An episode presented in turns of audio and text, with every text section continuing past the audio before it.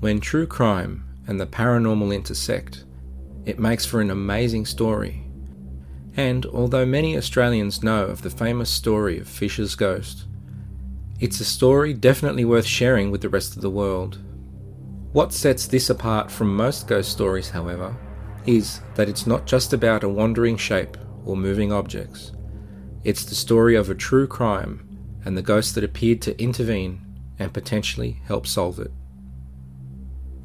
Australia's early European colonisation by England began with the arrival of the First Fleet in 1788 and was established primarily as a penal colony. Despite the fact that Australia was already inhabited by the Aboriginal people, ship after ship of prisoners, guards, and administrators from England followed. This is how the main protagonist of this true story, Frederick Fisher, had arrived in Australia in 1816. Fisher had previously been a shopkeeper, but was convicted in England for forging banknotes. He received a jail sentence of 14 years and was shipped off to the new colony in Australia to serve his time. By around 1822, he had served half of his sentence, and because of his good behaviour and performance as a convict, he applied for and was granted a ticket of leave. This ticket of leave allowed convicts to live in the community in what best resembles parole these days. This also allowed Fisher to work and purchase property, and he began to work for the convict authorities in an administrative role and worked his way up.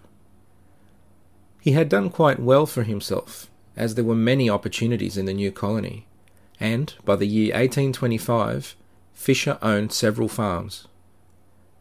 Most relevant to this story is the farm that he bought in Campbelltown, which is in the southwestern extreme of Sydney. This is where he decided to spend much of his time, and he became a well known figure in the area. He got to know his neighbour quite well, a man named George Worrell, who owned the adjacent farmland. Worrell was also a convict on a ticket of leave. Fisher set about working his farm, but notably did not have a residence on the property. He was also interested in developments in the Campbelltown area and became involved in potentially lucrative building and land dealings.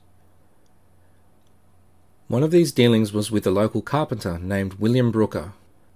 Brooker had built the Horse and Jockey Inn for Fisher, but a dispute arose over money, as often occurs in business deals.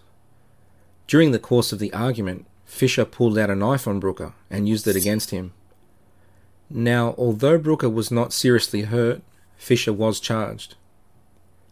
Being a former convict on a ticket of leave and charged with a new crime, Fisher knew that jail was likely and was worried that he could lose everything he had worked so hard for.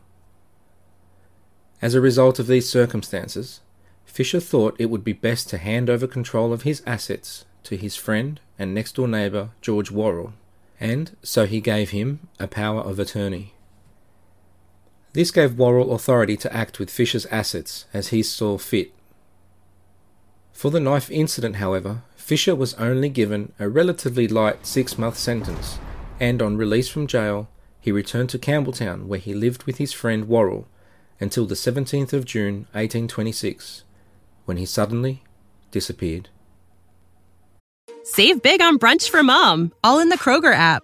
Get 16 ounce packs of flavorful Angus 90% lean ground sirloin for $4.99 each with a digital coupon. Then buy two get two free on 12 packs of delicious Coca Cola, Pepsi, or 7UP, all with your card. Shop these deals at your local Kroger today or tap the screen now to download the Kroger app to save big today. Kroger, fresh for everyone. Prices and product availability subject to change. Restrictions apply. See site for details. The people of Campbelltown noticed when Fisher was no longer seen around their town, and soon started to ask questions as to where he had gone. Nobody seemed to know anything, and very soon they began to grow quite suspicious. It wasn't long at all before those suspicions turned to his supposed friend and co resident, George Worrell. Hmm. Worrell, however, explained to the locals that Fisher was fine and that he had simply returned home to England. The basis for the return, Worrell said, was that Fisher had been worried about further forgery charges made against him, and that he went back to England to avoid getting in trouble.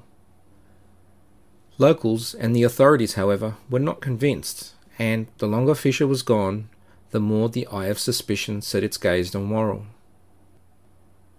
Despite these suspicions, the authorities initially took no action against Worrell. However, Worrell then started to raise even more suspicion when he started to transact with Fisher's property and belongings, selling them off to other people and acting as if they were his own. His justification for doing so was that he claimed Fisher had sold all his property to him before leaving for England. Unsatisfied with the explanation, and with no other suspects, the authorities arrested Worrell on suspicion of murder in September 1826. But the problem they faced was that there was no body and no evidence that he had committed the crime. As such, the police had problems with securing a conviction. To make matters more confusing for authorities, Worrell then changed his story and named four other men who he claimed had been involved in Fisher's murder. Authorities took no chances, and casting a wide net, also arrested the other four men. There would be no further developments in the case of suspected murder for several more weeks. The authorities clearly suspected foul play, but weren't able to prove it. And the locals weren't sure of what to believe anymore. Where had Fisher gone? Was he dead? Had he fled Australia? This question was unanswered until late one night in October 1826, almost 200 years ago this month. A local and well respected farmer named John Farley burst into a local pub, stumbling as he went. His face pale, and his eyes open wide, and he was clearly in a state of shock. He declared to the patrons that Fisher's disappearance was no longer a mystery, and that he now knew for sure that Fisher was dead. He knew this because he had just seen Fisher's ghost. Farley claimed that he had been walking along the road nearby Fisher's farm and thought he saw something sitting on the railing of the bridge there.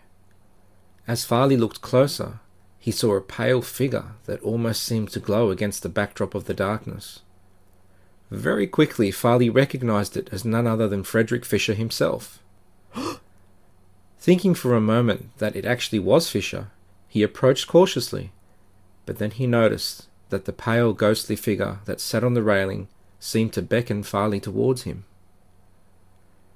Now, realizing that all was not as it seemed, Farley approached closer, a little more hesitantly, and then the pale, silent ghost of Fisher slowly raised its arm to point towards a paddock down the creek from where they stood. Then the figure simply faded away. Although the story of Fisher's ghost appearing to Farley was known to local police, they were not in the business of taking ghost stories seriously in murder investigations, and they still did not have a precise location to search for a body. After all, if the ghost story was true, they would only have a rough idea as to the paddock to search for the body in. Keep in mind that investigation techniques at the time were not as efficient or as well resourced as they are today. Things stagnated. That was until shortly after Farley's encounter, on the 25th of October 1826, that two young boys crossing across Fisher's old farm claimed to police that they had seen bloodstains on a fence Armed with this new potential evidence, now the police could justify conducting more searches of a particular area, and in doing so, found a lock of hair and a broken tooth. Still unable to find a body, however, police then decided to call in Gilbert, an experienced Aboriginal tracker who was from the nearby Liverpool area. Gilbert aided the police and took them down across the land, following the signs that his experienced tracking skills revealed to him. Gilbert reached one point where he stopped and tasted the water in the marshy land, and he told the police that it tasted like, quote, whitefellow's fat,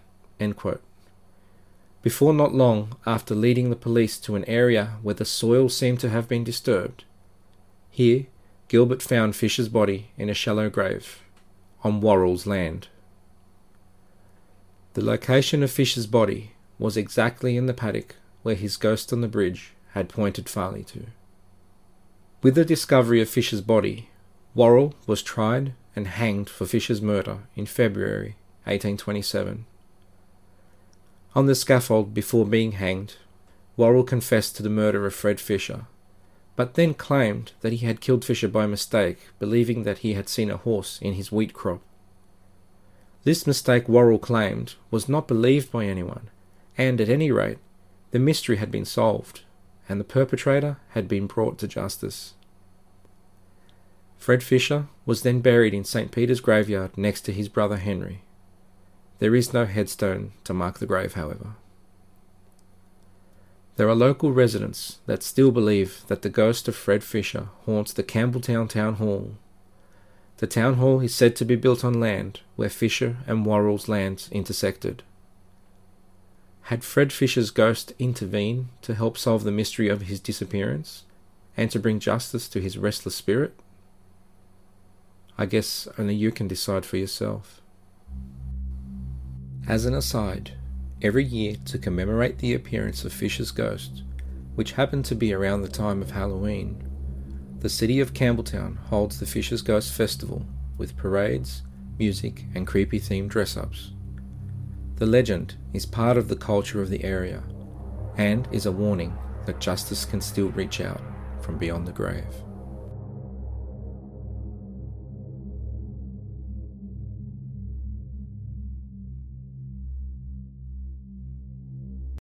Save big on brunch for mom, all in the Kroger app. Get 16 ounce packs of flavorful Angus 90% lean ground sirloin for $4.99 each with a digital coupon. Then buy two get two free on 12 packs of delicious Coca Cola, Pepsi, or 7UP, all with your card. Shop these deals at your local Kroger today or tap the screen now to download the Kroger app to save big today. Kroger, fresh for everyone. Prices and product availability subject to change. Restrictions apply. See site for details.